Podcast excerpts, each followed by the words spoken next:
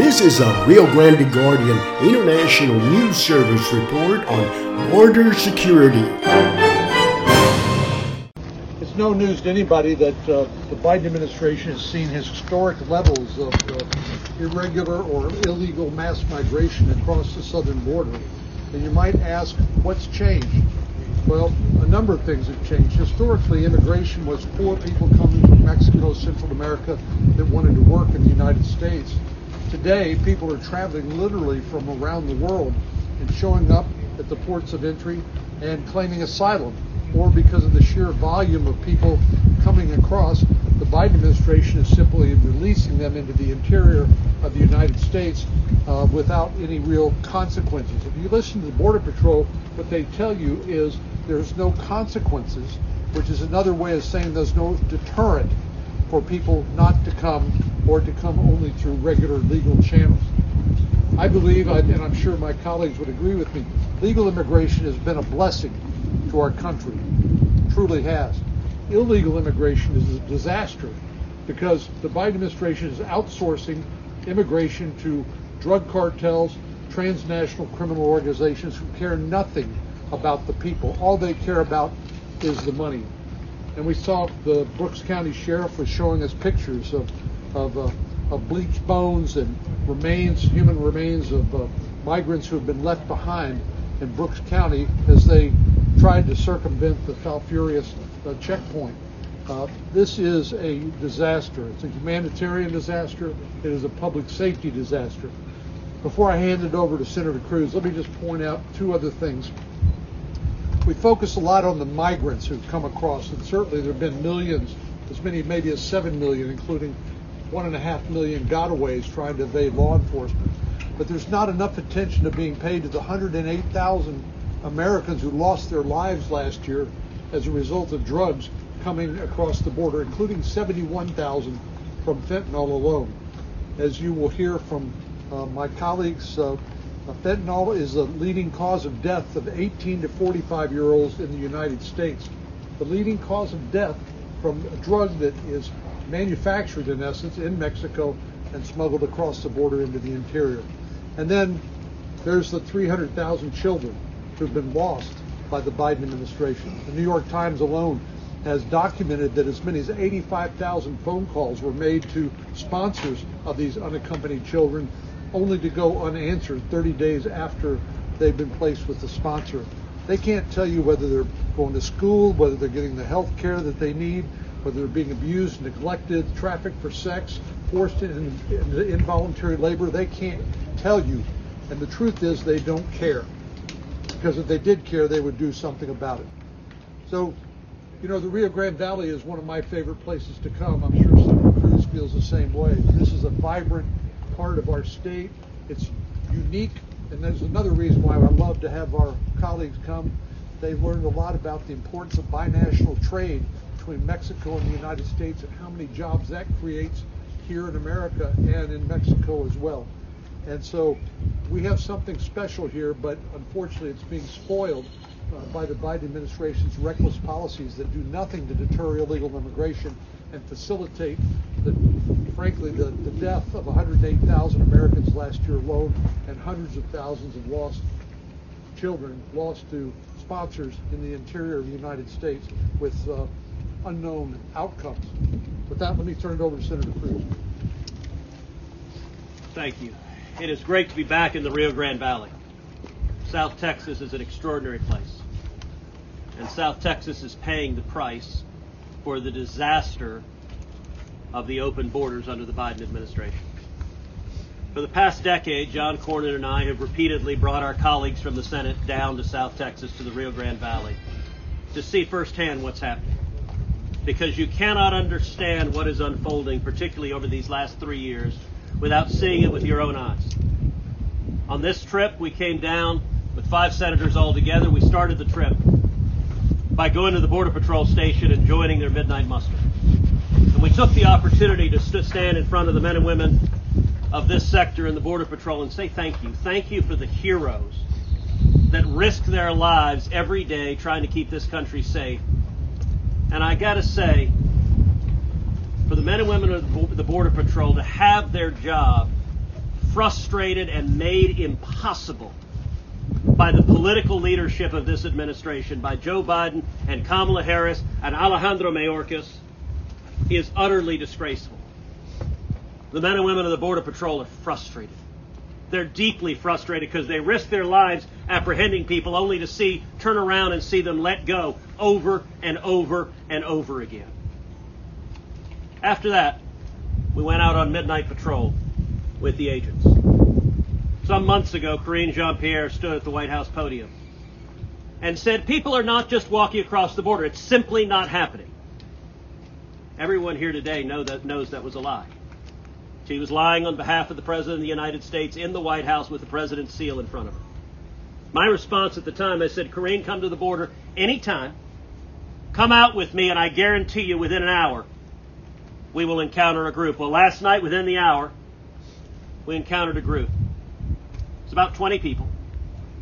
They had voluntarily turned themselves in, as many, many do in the Rio Grande Valley. They were predominantly women and children. And we spent about 45 minutes talking to that group. There was one little girl who's 13 years old. She had no family with her. She was unaccompanied. There was another little girl who was 16 years old. She had no family. There was a little boy who was 15 years old. He had no family. We asked them about the violence they'd faced on the travel over.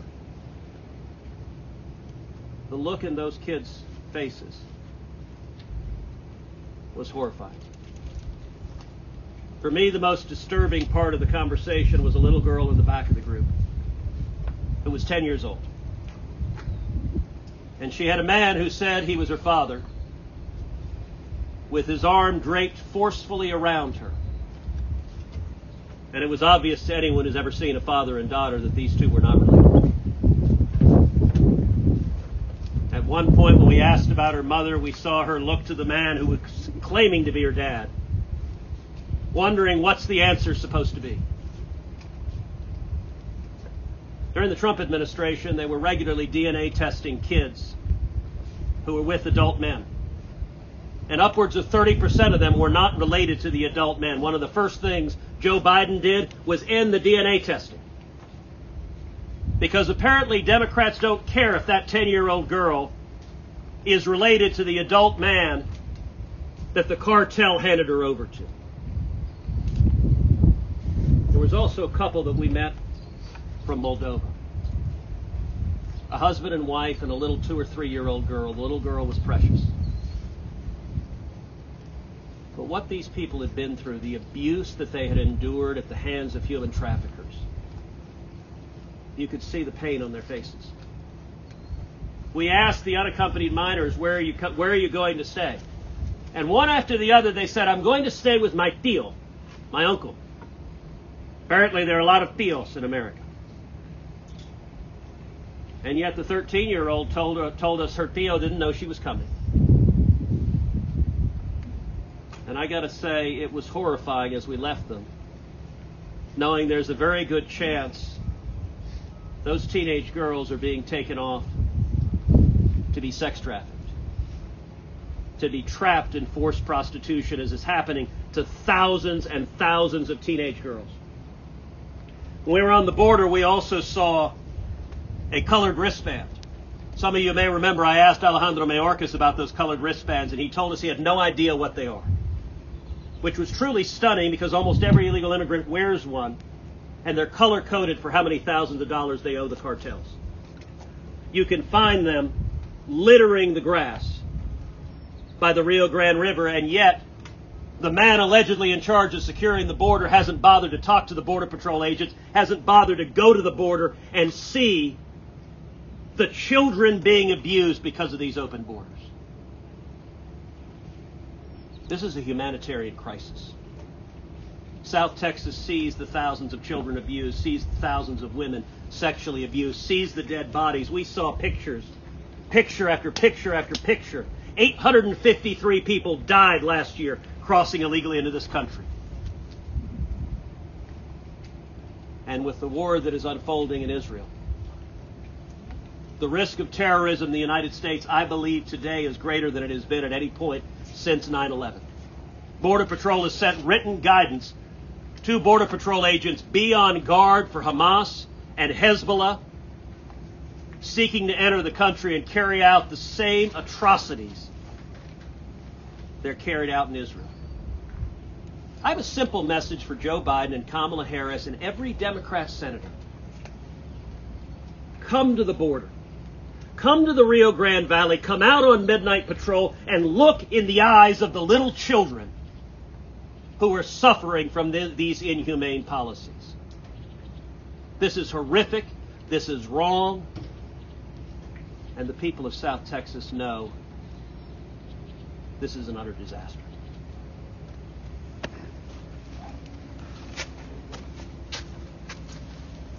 I want to thank uh, Senator Cornyn and Senator Cruz and their respective offices and staffs for organizing this event and hosting us.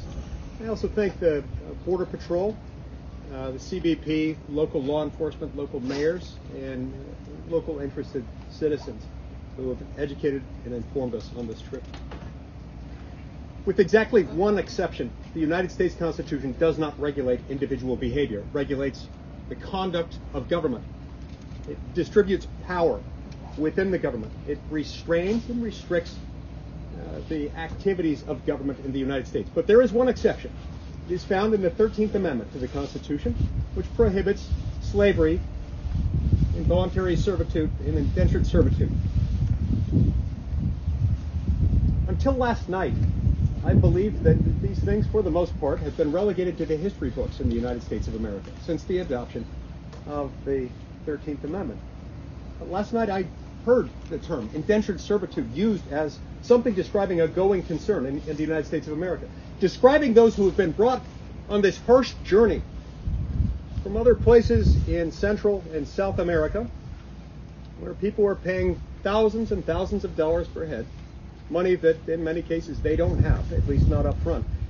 Then they're required to repay it along the journey and after they arrive.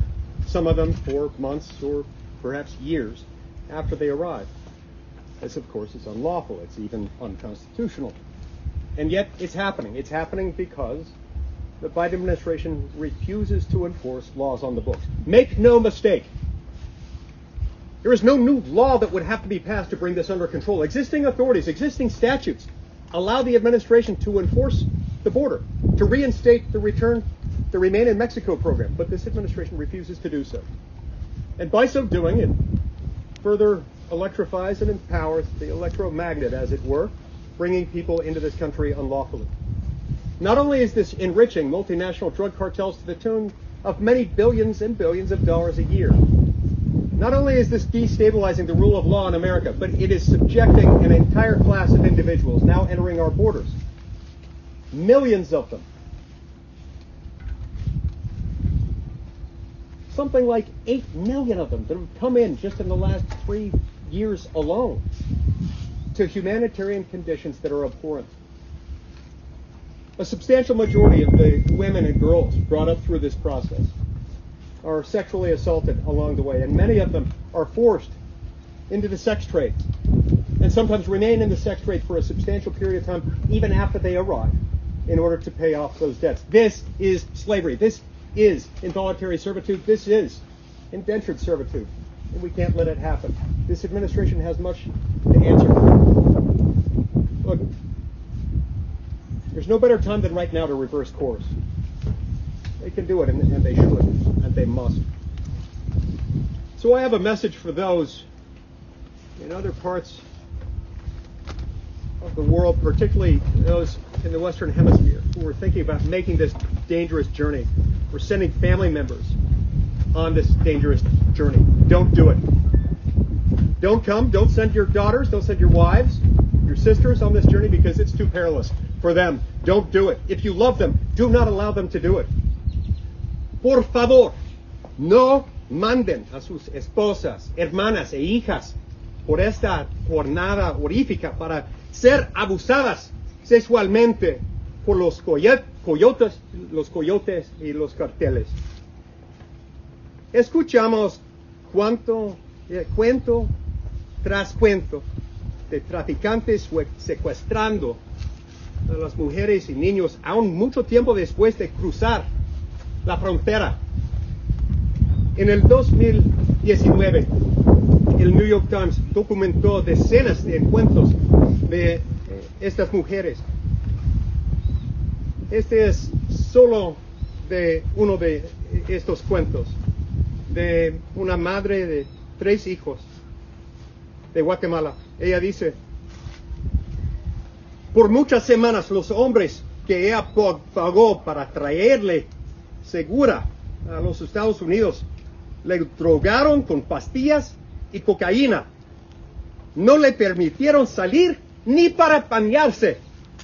Ella dijo, creo que desde, desde que me pusieron en este cuarto me mataron. Nos violaron tantas veces que dejaron de vernos como seres humanos. Estas mujeres y niñas, sí, sí son seres humanas. Debemos de respetarlas. Tenemos que protegerlas. Es algo que no podemos aceptar. No, no aquí, en este país. No hoy, nunca. Well, again, I want to add my thanks to Senator Cornyn and Senator Cruz for hosting us to this visit on the southern border, and also the uh, men and women of the Customs and Border Protection for not only hosting us, but for their heroic work to stem this overwhelming tide of people that is coming into our country. Last month, a record over 260,000 contacts by Customs and Border Patrol. It was mentioned in this Biden administration 8 million. To put that in context, that's more than the previous two administrations combined. That's how many people are coming here. We've also seen again another record year of people on the terrorist watch list, over 170 coming to this country. Last year was 98. Put that in perspective. A few years ago, that was single digits. And why is this happening? Because of Joe Biden's open border policy. This humanitarian and security crisis falls squarely on Joe Biden. It is his policies that is sending a message for all these people coming here to undertake this very dangerous journey. We heard about over, over 800 people dying in the last year, over 2,300 since Joe Biden has taken office. That's what Customs and Border Patrol tells us is going on down here. Senator Cornyn mentioned the leading cause of death among young people in our country, ages 18 to 45, is drug overdose, fentanyl. It's coming from here. And last night, you heard the stories from Senator Cruz, very real human stories that we saw with our own eyes right across the border, right across this river. We saw the people who had just come here and heard their stories. They are suffering to get here, and they will continue to suffer as the cartels continue to traffic them as my colleague said, this is a modern form of slavery. And it is allowed to go on because of Joe Biden. It is that simple. When we talk to the Customs and Border Patrol folks, you know what they say? The first thing they say is change the policy. Change the policy so we don't send that message so so many people aren't coming here. They're spending more time processing people than actually guarding the border. This must end. This must end and it will only end when this administration takes responsibility, when Joe Biden takes responsibility for the human suffering he is causing right here in our own country and change these policies so that we don't have this crisis. Thank you very much. With that, I'll turn it back over to Senator Cornyn.